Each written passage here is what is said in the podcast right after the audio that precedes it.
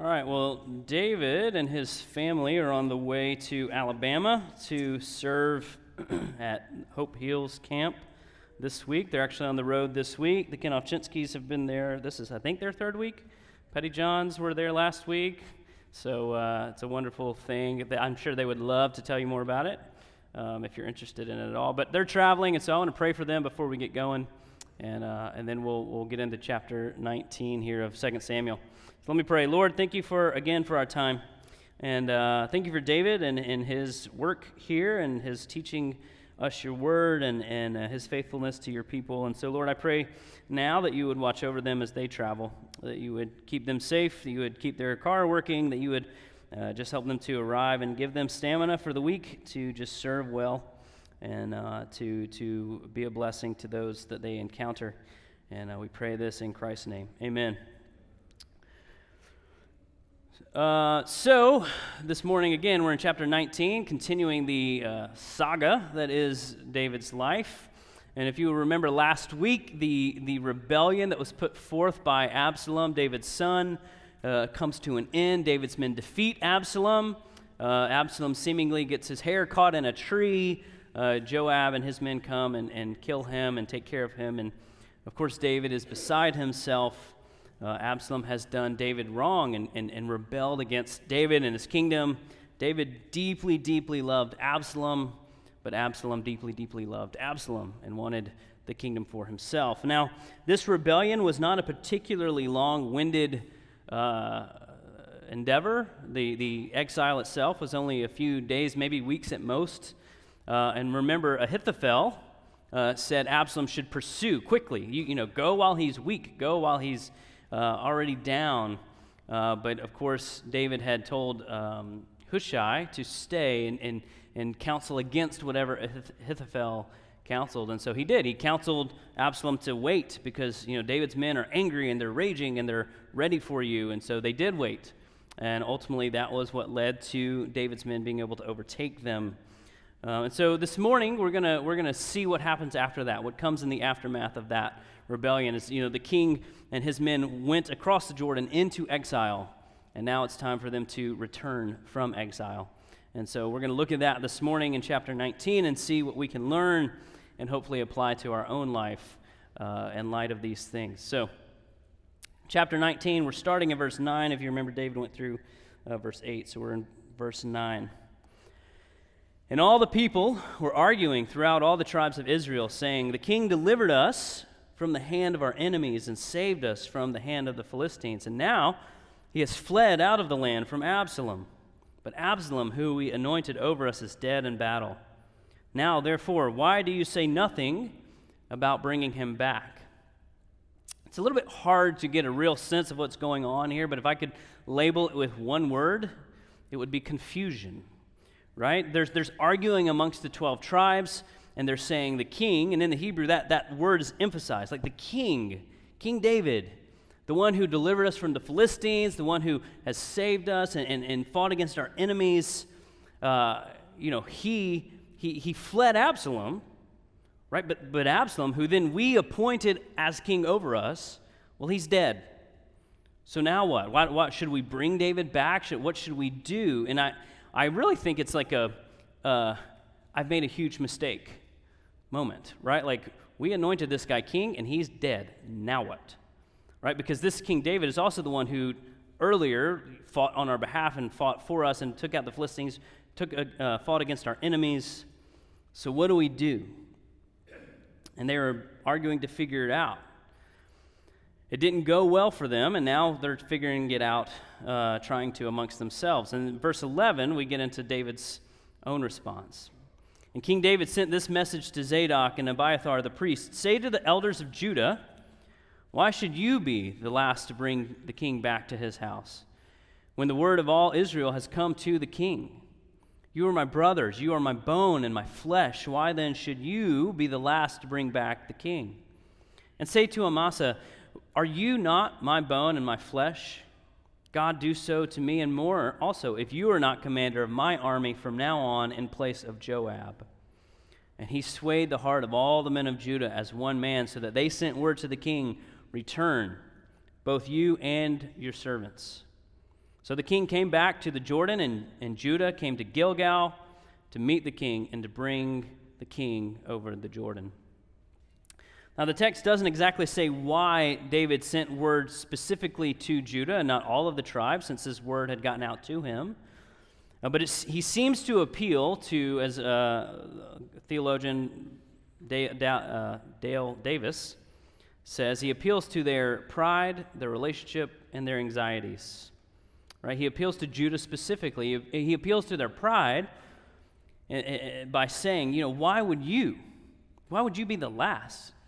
Why would you be the last to say we should bring back the king? You should be the first, right? Don't you want to be the tribe that says we brought the king back? Why wouldn't you do that? He appeals to their uh, relationship. He says, you know, you you are my own flesh, my own blood, my own bone. You are my brothers. I am from you. Finally, he appeals to their anxieties. And to do this, he appeals to Amasa. Uh, Amasa was the commander of Absalom's army during the whole rebellion. And this may seem like a strange move to, to put Amasa as commander of David's army instead of Joab, but uh, actually, Absalom, or yeah, Absalom had done the same. He had appointed Amasa over Joab. And so now David does the same thing. And again, we don't know all the reasons for some of this. We just get what we are given. But what we do know is that I think that he's trying to uh, display to the people of Judah that there should be no fear of retribution for the actions towards the king. If Amasa is going to be able to maintain his place and have importance and prominence in, in David's army, and even in spite of, oh, by the way, I led the army to fight against you under Absalom, if he should not fear retribution and what should go, you know, be coming to him, then neither should you. Don't be afraid of that. And of course, all this seems to work as it says that the, the men of Judah, the hearts of the men of Judah, were swayed as one man. They sent word to David for him and his servants to return. So, so with that, the men of Judah come down to Gilgal near Jericho at the Jordan. They meet David to bring him back to Jerusalem. Now, if you'll remember, when, when the exile happened and David was leaving, he actually had these three, uh, these multiple encounters with, with people on the way out, right? And in the same way, he has encounters with people on the way back in. And so that's really the meat of our passage uh, this morning. He has three particular encounters that I, I want us to look at. So pick it up in verse 16. Now, Shimei, the son of Gera, the Benjaminite from Bahurim, hurried to come down with the men of Judah to meet King David. And with him were a thousand men of, from Benjamin and Ziba, the servant of the house of Saul, with his 15 sons and his 20 servants, rushed down to the Jordan before the king. And they crossed the ford to bring over the king's household and to do his pleasure. And Shimei, the son of Gera, fell down before the king as he was about to cross the Jordan and said to the king, Let not my Lord hold me guilty, or remember how your servant did wrong on the day my Lord the king left Jerusalem. Do not let the king take it to heart, for your servant knows that I have sinned. Therefore, behold, I have come to I have come this day, the first of all the house of Joseph, to come down to meet my lord the king. And Abishai, the son of Zeruiah, answered, Shall not Shimei be put to death for this?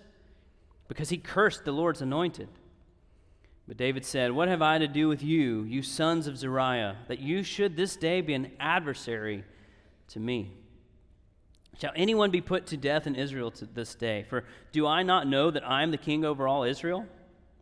And the king said to Shimei, You shall not die. And the king gave him his oath. Now, only a few weeks ago in chapter 16, we, we, we meet Shimei, where he comes to David's party as they are leaving, and he starts throwing stones at David, and he starts cursing David and throwing dust at him, he says, and he follows them, and he does this all the way to the Jordan. And Abishai, one of David's commanders, says, Why should this dead dog curse my lord the king? And David says, basically, leave him alone. Right? Whatever's coming to me now is, is part of the discipline that comes from my sin and rebellion against the Lord. And who knows?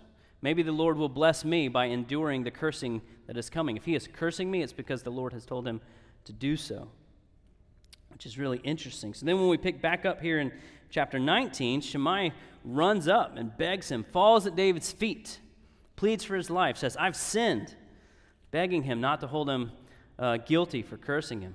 He's confessing his sin before the king and hoping for a pardon. Now, we don't know if Shimei is sincere uh, or if he just doesn't want to die. Again, it could be one of those I've made a huge mistake kind of moments, right? We, we do things sometimes in our rebellion when things seem like we've got the upper hand, right? And it seems like that's where Shimei is. But now he recognizes that he doesn't want to die. See, Shimei was mad because the house of Saul, who was he, he was a part of, was, was, you know, because of Saul's sin, right? It wasn't David's fault.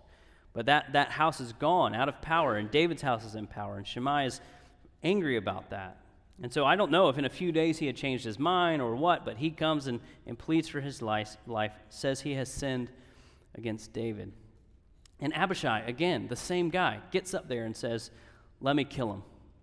Let me kill him. Let me execute Shimei for his disrespect. But David's words are clear. He tells Abishai that he's acting like an enemy towards what is happening right now. Right? David literally repeats himself when he says, What have I to do with you, son of Zeruiah? And then he says, Shall anyone be put to death in Israel this day? Has there not been enough blood spilled over this? Do I not know that I am king over Israel? Do I need you, Abishai, to show me who's king? David's not threatened by Shimei. In fact, look at what he says in verse 23. He says, You shall not die. Now, where have we heard that before in this story? Right? Harken back to chapter 12. After David committed adultery with Bathsheba and had Uriah, her husband, killed in, in battle. Nathan comes and presents that story, and David gets up and says, That man should be executed for that. And Nathan says, You are that man. And David falls down and says, I have sinned against the Lord. And Nathan, the Lord, through Nathan, tells David, The Lord has put your sin away. You shall not die. You shall not die. And this isn't the main point of all of this, but I think even in the midst of this great family turmoil, those words from the Lord had been whispering in David's ear. Right? When Jesus talks about forgiveness in Matthew 18, he tells the, the parable of the two servants and, and, and how the one servant who owes a great debt to the king comes and pleads for him. Please, please don't make me pay it. Don't send me away. And the king has mercy on him, forgives him debt, and sets him free. And then the same servant sees a guy who owes him a little bit, and he has him thrown in prison and says, You will not see the light of day until every last penny is paid back. Right? And friends, we must have the perspective. When it comes to forgiveness, no matter how egregious someone has sinned against us, the fuel for our forgiveness is knowing and remembering what God has forgiven us of. Right? We should all have been executed for our sin. Right? We should die for our sin against the Lord. Right? Sometimes people sin against us in a, in a, in a grievous and egregious and awful way. And yet the Lord says, you need to forgive that person. How in the world can we do that? We, we can only do it when we remember that our sin cost Christ his life. Right? God chose to pour out his wrath against our sin upon Christ. How can we not then forgive that person? Right? And so David's words are fueled, his forgiveness for uh, Shimei are rooted in the fact that God forgave David of a much more egregious sin than throwing dust and rocks at him. Right? Throwing rocks and dust and throwing curses at him. I mean, it's not nice. But he didn't have your spouse killed. Right? And so that has to be the fuel for us to, to forgive anyone. So that's David's encounter with Shimei. David's displaying his, his, his savvy wisdom, his, his pol- political uh, know how, and his heart.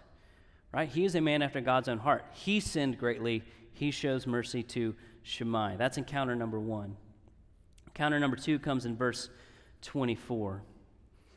And Mephibosheth, the son of Saul, came down to meet the king. He had neither taken care of his feet, nor trimmed his beard, nor washed his clothes from the day the king departed until the day he came back in safety. And when he came to Jerusalem to meet the king, the king said, Why did you not go with me, Mephibosheth? And he answered, My lord, O king, my servant deceived me. For your servant said to him, I will saddle a donkey for myself that I may ride on it and go with the king. For your servant is lame. He has slandered your servant to my lord the king. But my lord the king is like an angel of God. Do therefore what seems good to you. For all my father's house were but men doomed to death before my lord the king. But you set your servant among those who eat at your table. What further right have I than to cry to the king? And the king said to him, Why speak any more of your affairs? I have decided, you and Ziba shall divide the land. And Mephibosheth said to the king, Oh, let him take it all, since my lord the king has come home safely. Now, last we heard about Mephibosheth was a few weeks back when Ziba came and told David on the way out. That was one of the encounters that he had on the way out of the land. And he, he said, Mephibosheth is, is bad mouthing you. He's slandering you. He's saying disrespectful things about you. And we know that from verse uh, 17 that Ziba had come down too, right? Along with his 15 sons and 20 servants. He's, he's here. He's probably standing there while, while Mephibosheth has now shown himself and is telling this to the king. Also thinking to himself, I've made a huge mistake. But David asked Mephibosheth, Why didn't you evacuate with me?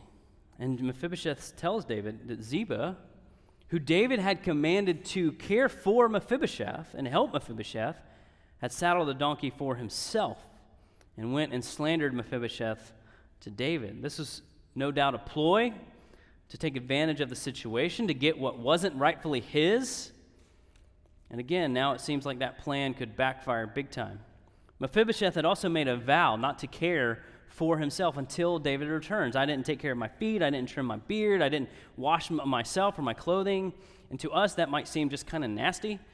But the reality is, it was a, a, a sign of mourning. Okay, Mephibosheth was signaling that I have lost my king. I am mourning, and I'm mourning until he comes back. Right? And so he is sad about David going into exile.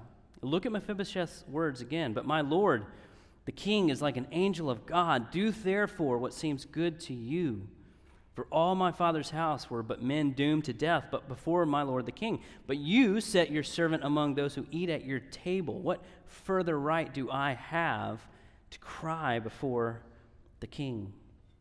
And this is where it, I think it's interesting, kind of hard to discern what's going on, but it seems from the outside that David may still not actually know. Like, was, it, was Ziba lying to me? Is Mephibosheth now lying to me? Which one is it?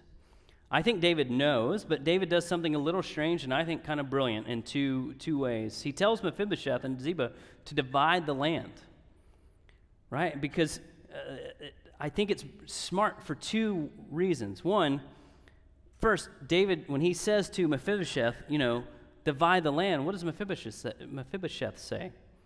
Take it, let him have it. Let him have it all. I don't care about the land. My Lord, the king, has come back safely. I no longer have to mourn. My king is back. And I think it's very clear from his response that Mephibosheth doesn't care about the land and the stuff that the king can get him. He's concerned about the king. He is concerned about the king. He's telling the truth. It actually harkens a little bit, a little bit of a flash forward. I think the, this is an aside, but I think the author of Samuel is kind of brilliant. And I think he does all of these like foreshadowings in the way he talks about things. You see even, you know, seeds of division of the kingdom in the future. But he, I think he does this, and Mephibosheth says, let him have it. It reminds me of, oh, I don't know, the next generation when the two women bring the baby to Solomon. What does Solomon say? Cut it in half. And the real mom says, no, no, no, no. Let her have it. I'd rather that baby live. Right? I think Mephibosheth is telling the truth. And I think, I don't know if David did it intentionally or what, but I think the truth is revealed through that act. Secondly, I think it's kind of brilliant because Ziba is, is not a nobody, right? He's got 15 sons, he's got 20 servants. He had influence and probably some power uh, and influence, and David was not interested in starting another rebellion. The kingdom is, is in turmoil and confused at best, right? There's a lot of tension going on, and David's not interested in stirring up trouble. He didn't want that. He wanted peace in his kingdom. He was being as wise as a serpent and as gentle as a dove, I believe. He was being both gracious and political. He wasn't giving anyone reason to rebel. And so David, I think, acts wisely in this encounter to ease tension. Again, to have, uh, we're not looking to put anyone to death over here. We're not looking to stir up too much trouble. There will be a day for maybe that, but it is not today. And so he was endearing himself to the people. And so that's encounter number two. Let's look at the final encounter, starting in verse 31. Now, Barzillai, the Gileadite, had come down from Rogelim, and he went on with the king to, Jor- to the Jordan to escort him over the Jordan. And Barzillai was a very aged man, 80 years old. He had provided the king with food while he stayed at Mahanaim, for he was a very wealthy man. And the king said to Barzillai, Come over with me. I will provide for you with me in Jerusalem. But Barzillai said to the king, How many years have I still to live that I should go up with the king to Jerusalem. I am this day 80 years old. Can I discern what is pleasant and what is not? Can your servant taste what he eats or what he drinks? Can I still listen to the voice of singing men and singing women? Why then should your servant be an added burden to my lord the king? Your servant will go a little way over the Jordan with the king. Why should the king repay me with such a reward? Please let your servant return that I may die in my own city near the grave of my father and my mother. But here is my servant, Kimham. Kimham. Let him go over with my lord the king, and do for him whatever seems good to you. And the king answered, Kimham shall go with me, and I will do for him whatever seems good to you. And all that you desire of me, I will do for you. Then all the people went over the Jordan, and the king went over, and the king kissed Barzillai and blessed him, and returned to his own home. The king went on to Gilgal and Kimham went on with him. All the people of Judah and also half the people of Israel brought the king on his way. We actually have heard of Barzillai before in chapter 17 uh, when David and his men crossed the Jordan and ended up in Mahanaim.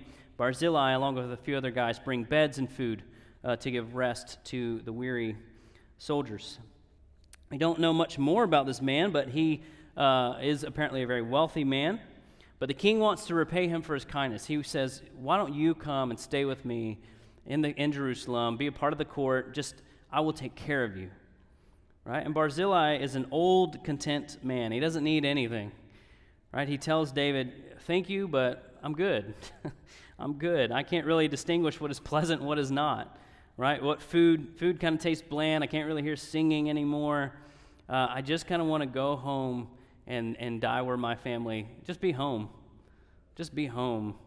And to be honest, the older I get, the more uh, uh, I understand this, right? Like, uh, you know, a few years ago, I, I, only have a handful of illustrations, but like a few years ago, when I was in my 20s, I was in this band, and in small circles, we were a big deal.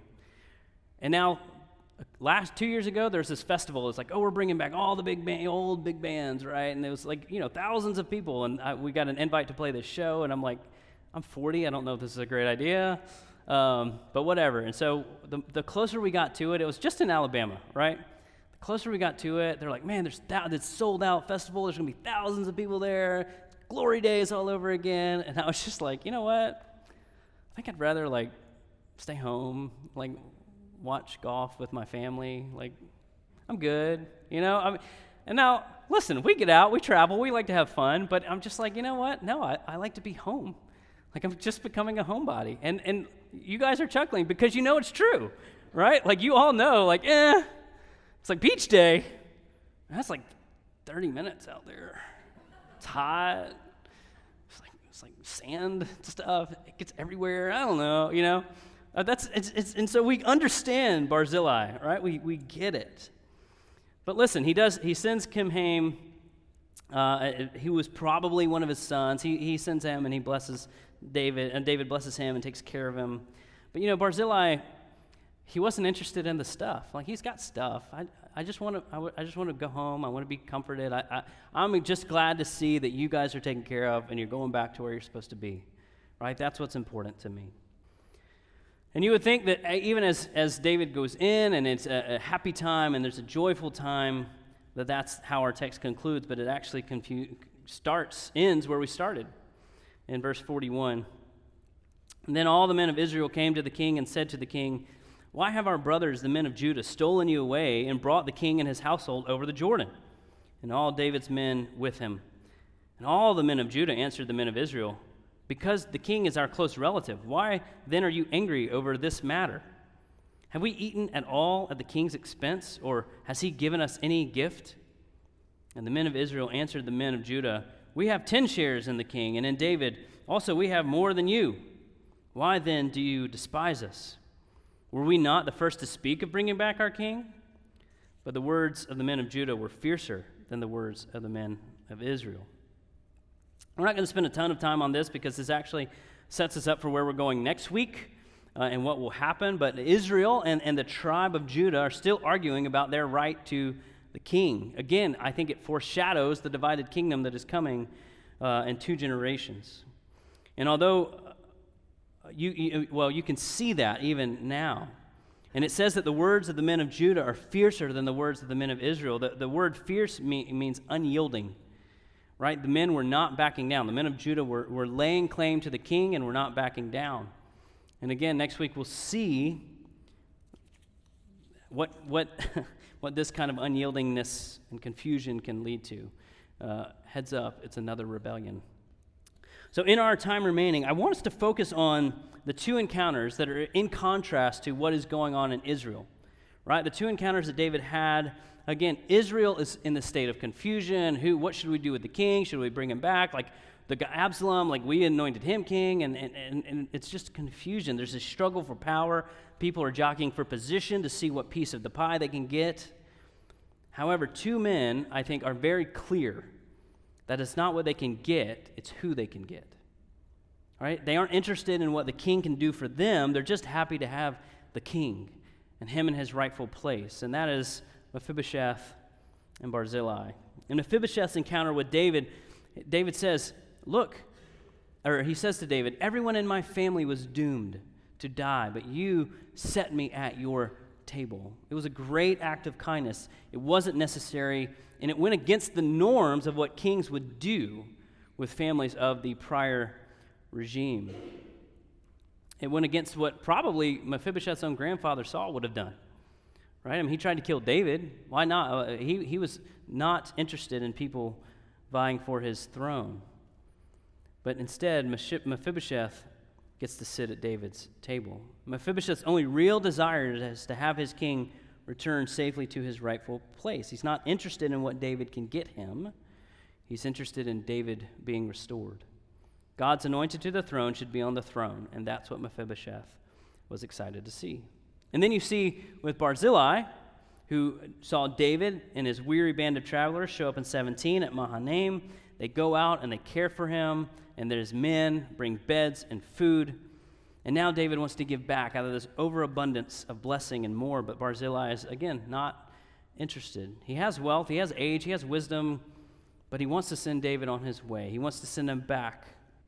David is offering him blessing and care for the rest of his life, and Barzillai is saying, I'm good. I'm good. You go. You go be king. I'm good. You go do what you're supposed to do. He's glad to have cared for the king and to see the king is going back to his throne God's anointed being king and being honored, but he's not interested in what David can get him. And in contrast to this, it seems everyone else uh, is interested in David's position. Am I going to get retribution? Am I going to get blessing and power? What, what can David do for them? Can he pardon me because of my huge mistakes? Rather than just having God's anointed back as king. You have all the men of Israel, and, and, and at first, most of the men of Judah, it seems like they have come around towards the end, but even that was inspired by David's own words at the beginning. Right? David uh, had to do a lot of the convincing with Judah, but you've got Shimei wanting uh, pardon and Ziba trying to get the land. All these people who are trying to lay claim to the king, not for who he is, but really for what he can do for them. And friends, I feel like if we are not careful, we can quickly come to see God in this way. We can come and worship God not for who He is, but rather for what He can do for us. Right? We can be motivated to seek God and be drawn close to God more for what He can give or bring or make a way for rather than worshiping Him just for who He is. And when this happens, we're really elevating the creation over the creator. And when we elevate the creation over the creator, we're going to have problems because guess what? The creation is going to decay and break down and crumble. And those problems often manifest in a few ways. We can usually see it in our, in our prayer life, uh, but we really see it, uh, or, or, we're, I guess, drawn to it and seeing how we examine our prayer life and we go, oh man, I'm asking for this, I'm asking for this. And, you know, God, God becomes, as, as some pastors will say, a cosmic genie rather than the creator and sustainer and Lord of the universe right? So let me point out three, three ways that, that this can kind of manifest in our life. The first is when we don't get what we want. Right? When we get we don't get something that we want. We pray and we pray and God doesn't give us what we desire. And if we don't love God for who he is, then when this happens, especially if it happens multiple times, if it happens over and over, we can begin to develop this bitter heart towards God and to prayer. Right? We begin to develop this heart that says, He's not going to answer me in the way I want. He's not going to answer me anyway. I mean, what's the point? I'm going to ask for this thing, but I don't know if it's going to happen. It never does. And sometimes it's maybe silly things, but what about when it's really important things? What about when someone might lose a job or a home, or if someone's sick? I remember uh, a few years back, a, a, good friend of mine, his daughter, uh, was diagnosed with an incurable brain tumor. And we prayed and we prayed, and, and the community prayed, and th- I mean, thousands of people praying for this young girl. And we prayed and we prayed, and then we cried when that baby died. She wasn't a baby, she was seven, eight, nine years old. I don't remember exactly. And why didn't God answer that prayer? Right? That was, that was a legitimate prayer. That's a good thing to desire, right? Sometimes when we pray and ask of God and we don't get what we hoped for, it can reveal that we might have a greater desire for what God can do for us rather than for who God is. Secondly, it might manifest in us when we get something that we desire and then it goes wrong. Right? I'm not talking about when we ask for something sinfully. I mean, that's not good ever. But when we've asked of the Lord, we sought the Lord, we have a, we, we sought wise counsel of pe- godly people, we, we think, man, God, the Lord is leading us this way, we have a peace about it, we move in that direction. You know, maybe it's a job, we, we, we sell the house, we pack up that family, we move away from our church, we move away from our people, we get there one week, and then the company folds. Right? Whoa, whoa, whoa, Lord. Like we, we prayed, we asked, we, we had peace, we knew that this is what you wanted us to do. How can this be of you? Why did you lead us into this? What, what's the point of this? Right? Why did you move us here, God? And again, if we're not careful, this can reveal it's okay to be confused, but it can reveal that maybe we desire what God has for us more than what, who God is. And although both of these two uh, instances involve suffering, it's really suffering in general that we see this manifest. Uh, when we're suffering and we love God for what He can give us rather than for who He is, then at best we could start to question God's goodness and character, and at worst we can reject Him for not for what He has done to us. But friends, we have to remember we don't look at our situation and decide what we think about God. Right? We don't look at our situation and decide, oh, God's character must be this because this has happened to us. No, we look at God. We look at the Word. We look at what who God's own words that t- He tells us who He is. He tells us what He is. He tells us His attributes and how He is. And then we decide what we think about that situation. Right? We see that situation in light of who God is. Right? He doesn't act outside of his character. He is loving. He is just. He is all the things that he is, and that is how we view whatever situation we're into. And let me just be straight with you. When we elevate the gifts over the giver and the creation over the creator, that is idolatry. Right? It is the worship of something other than God. There's nothing wrong with loving God's good gifts for us and being thankful for good days and where, where peace and joy reign. Those are really great. You should be thankful for that. But you see, the glory of God is also greatly magnified when we worship Him for who He is, even if we don't get what we want, even if we get what we want and it doesn't work out, even if we are suffering, when we still worship God in the midst of that struggle, God is greatly glorified in that. Psalm 73, Asaph says, Whom have I in heaven but you? And there's nothing on earth that I desire besides you. My flesh and my heart may fail, but God is the strength of my heart and my portion forever. In this world, there's nothing that I desire more than you, God. My heart and my flesh, it may fail. God, it can all go away. As long as I have you, I have enough. As long as I have you, I will be sustained because you are the strength of my heart, God. You are enough. You are all I need. Everything else can go away. As long as I have you, I've got enough. And so, where are we this morning, church? Where are we? Are you like those people who, in their confusion and greed and in turmoil of the nation, jockeyed for position to see what the king could get them? Or are you like Mephibosheth and Barzillai, who just loved that God's anointed was doing what God's anointed was supposed to be doing. The king was serving as the king. The king's back. That's enough. I don't know what happens next, and that's okay because God's anointed is doing what God's anointed is supposed to be doing. Who cares what I can get out of it? Right? And that's where we want to be. That is where we want to to to that is what that is what we want the world to see in us. Right? That is why, you know, uh, things like the prosperity gospel and these, these, these false teachings about, you know, you love God, this will happen to you. That's, that's, that's an awful, awful disrespect to what the Bible actually says. The Bible is very clear that God is actually really, really, really glorified when we respond differently than the world does to our suffering because He is our anchor. He is enough to get us through no matter what. We don't need any of it. Take it all away. As long as we have God, we have everything we need and more. So, in a minute, we're going to turn to uh, the Lord's Supper. And it's a very specific time in our service where we get to adore, reflect, and worship God for who He is. God chose to give us salvation through Christ. He didn't have to. When we were alienated from God, He chose to, to save us and reconcile us, make atonement for our sins, to, to make us alive with Christ. He didn't have to, but He chose to because of who He is, because of His character, because of His goodness towards His creation. Everything else really doesn't matter. Right? Are things still hard? Yes, but God is good and He is enough. Are things good? Yes, they are. But they're not as good as God. He's enough, whether the good things are there or not. I have, if, I have, uh, if I have plenty, if I have nothing, take it all away. It doesn't matter. God is enough. And friends, it's not easy to get there.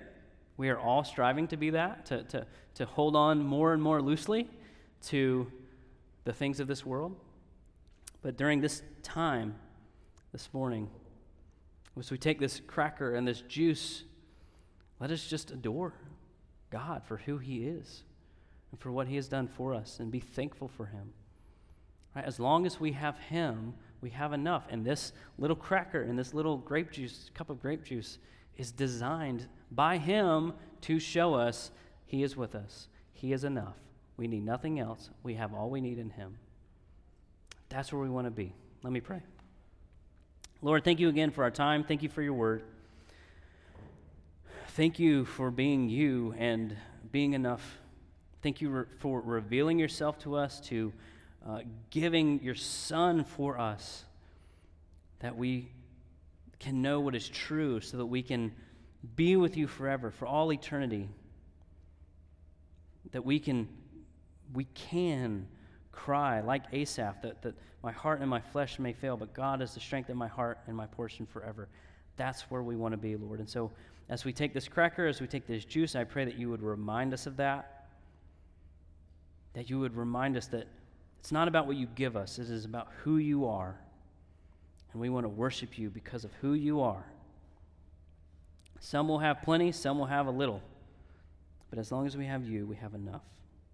We pray all this in Christ's name. Amen. uh, the servers can come down. They'll, they'll hand out the cracker and the juice. And uh, if we'll just hold it, and uh, we'll take, I'll come back up and we'll take it together once everybody has it.